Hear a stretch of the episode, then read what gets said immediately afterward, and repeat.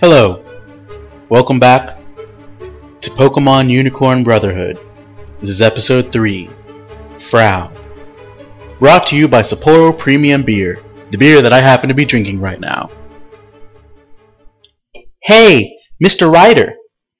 As Marita stepped forward and began to arch her body, she felt as though her paw could fly through the floor. When she looked down, all she could see was white. When she looked back up and put her paw forward, she could sense a floor, even though she couldn't see it. Marita then suddenly knew the truth about the world. Yes, Marita the Chikorita? I was sitting at my desk with my rolly chair facing the opposite direction. I couldn't bear to look at her face.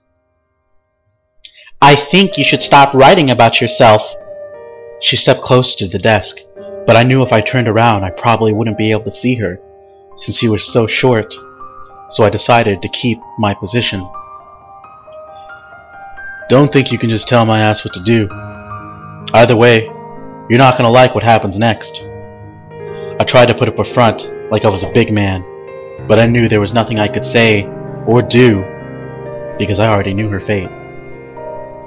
Marita looked downwards. Maybe if she stared into the white abyss below and the white abyss above, she could muster up some courage to face the being who would be the master of her destiny. It's lazy and narcissistic to just write yourself as the protagonist. Marita began to feel some more confidence. Pokemon aren't just passive creatures who just listen to human lectures. We're more than just vessels for human aggression. Hey, that's... Fuck you. You're right.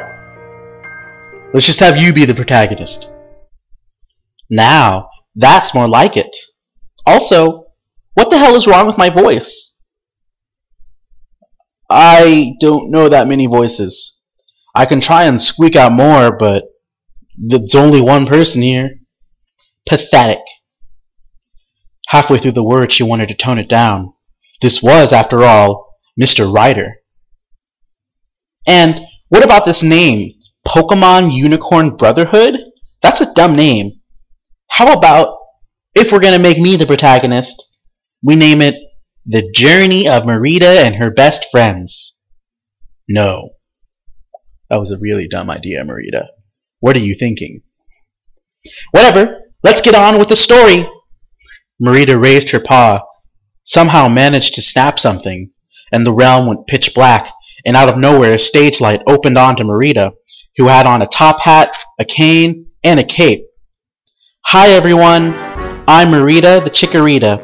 Y'all only know me as the first Pokemon that Jeff got from Professor Elm. The camera cut to camera 3, the one that was on her right, revealing that the cane is literally just resting on her shoulder. She can't hold a cane, so that's all she can do. But you know, we Pokemon have family and backstories too.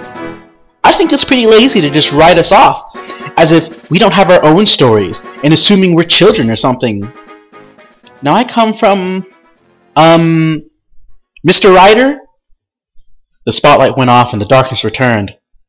So I snapped my fingers, and we could see color even amidst the darkness. Yeah?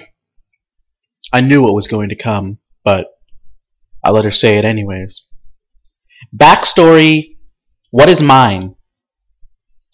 I told you that you wouldn't like what would happen if you kept on trying to become master of your own destiny. That is so unfair. I thought my character was supposed to be one who brings light to everyone's lives.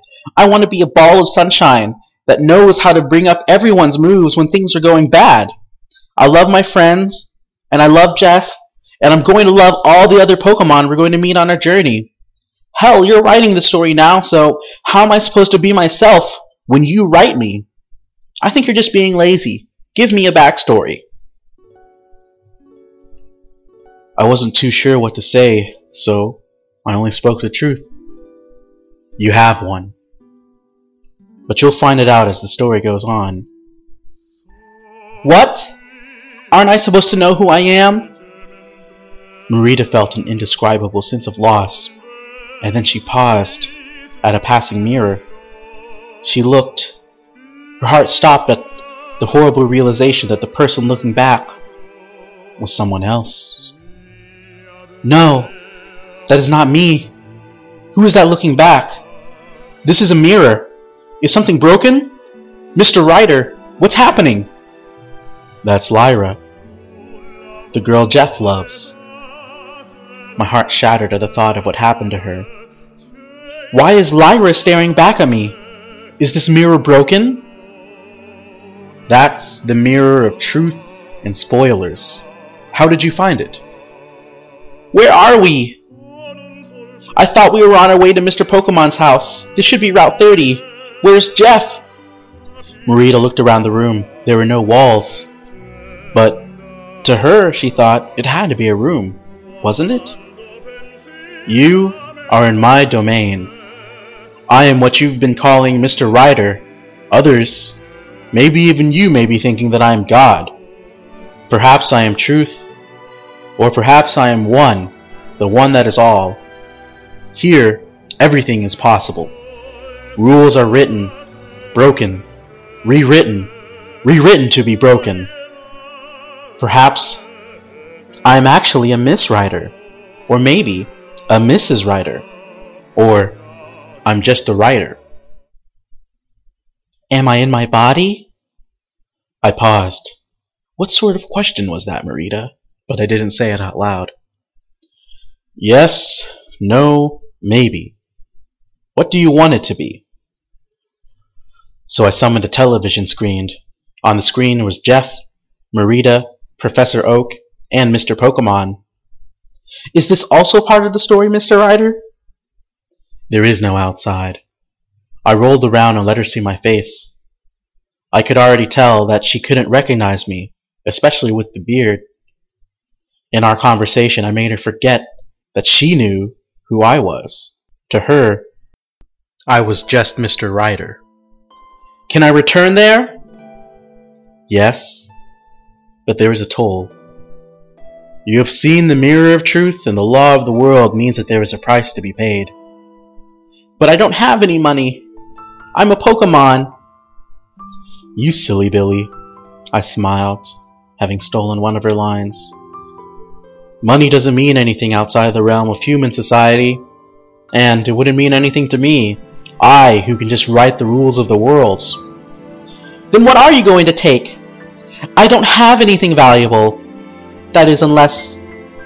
Unless you're a pervert. She and I blushed. Marita looked down, and I tried to keep from laughing. I am a pervert, but I'm not a pervert for Pokemon. Okay, you'll see soon enough. Now go. With a snap of my fingers, the ground turned to a grassy field. A gate opened. The doors opened by themselves. Marita was quivering. And before you go, I hunched over in my desk. Know that through all of this, I love you, Marita. She had already leapt through the gate, happily, to where Jeff was. I shed a tear, seeing Jeff and Marita together. I suppose my love doesn't mean anything. Even though the future is yet to be completely written, you won't like what's coming. Both of you. I looked back upon New Barktown.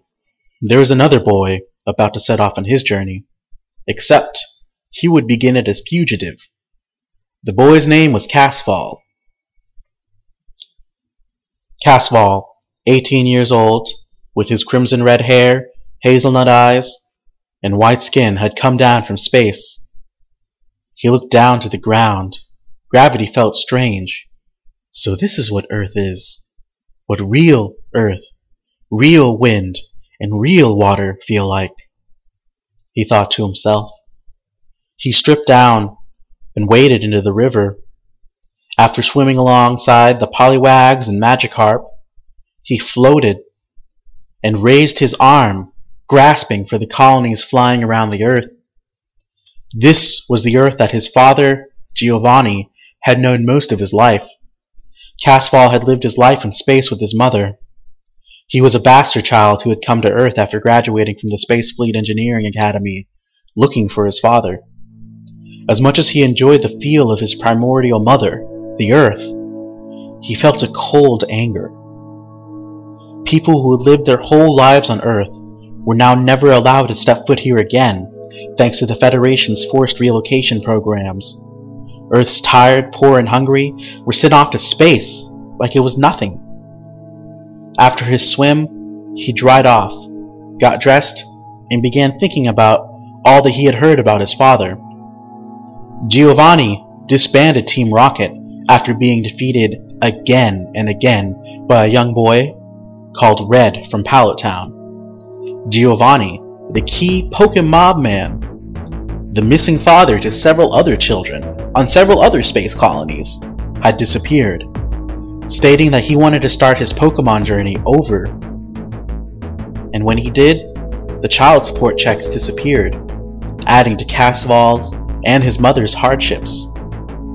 Casval was going to make his father pay, so he decided to get a Pokemon, become a powerful Pokemon trainer, and be noticed by his father. Perhaps then his father would come looking for him. He watched New Barktown for two days. This was the place where Pokemon legends were supposed to begin in this region. He saw our heroes, Jeff and Marita the Chikorita, leave for Mr. Pokemon's house.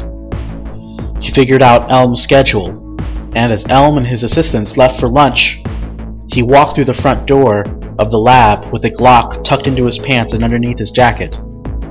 He looked around the bookshelves and desks, and he grabbed the first Pokeball he saw, and what he thought was a jewelry box. He found out later that this jewelry box was filled with a collection of fossilized Pokedung. He walked over to the window by Professor Elm's computer unlatched it, opened it, and discreetly walked into the forest, knowing that researchers would be gone for another two hours. After Casval had left, Frau, the Totodile, woke up and left her Pokeball. She wandered around the lab, looking for Guillermo, the Cyndaquil. They were going to have an afternoon playdate and play Super Smash Bros. like they always did. Guillermo! Wake up! It's time for some smash! Frau cried out. Only Guillermo didn't answer. Frau didn't know why, but she was afraid to cry out again. She walked over to where Guillermo was supposed to be, but neither he nor his Pokeball was there. Neither Marita nor Guillermo was there. For the first time, Frau was completely alone. To stave off fear, she began to look for Guillermo. She tore through Elm's desk, looking through the bookshelf, and then pushed the bookshelf over to see if maybe, just maybe, his Pokeball had fallen behind it. She knocked over a table. Her frenzied search wrecked the lab, and after an hour, she sat down and cried. Frau's tears made a puddle, and that puddle turned into a pool. The pool then turned into a swamp destroying books and papers that the researchers were working on. Frau didn't want to be alone. But now, she had more reasons to hate Professor Elm and the researchers. They had given away Marita and Guillermo. Before she just hated them because they'd run all their weird tests and experiments on them and kept them locked up. She didn't do anything because she didn't want them to harm her friends. With Marita and Guillermo gone, they were going to pay. The clock rang and lunchtime was over. She knew the researchers would be back, and so she waited by the front door. The door squeaked, letting in light from the outside, and in a flash, she leapt up and bit the first person she saw in the neck. It happened to be the new intern, a second year biology student on her summer internship. Frau didn't care. The blood of revenge tasted great. When she finally let go, she looked to the other researchers who were too dumb to run away. The intern was on the ground, squirming and wheezing. As Frau left for another neck, a shot was fired. It was Elm's. Frau was hit midair. Her small body was knocked over, and she couldn't feel anything. She closed her eyes and thought of Marita and Guillermo, and shed one last tear before her eternal slumber. Frau opened her eyes, This time she was in my realm. It was still grassy from when I had summoned the door for Marita. Welcome, child. You will see your friends soon, and make some new friends soon enough. Although it may be a few days, you can wait. Read some books. There are some comic books over there too. Or you could watch TV. Don't be shy. This is the least I can do for you. But know that this won't last forever.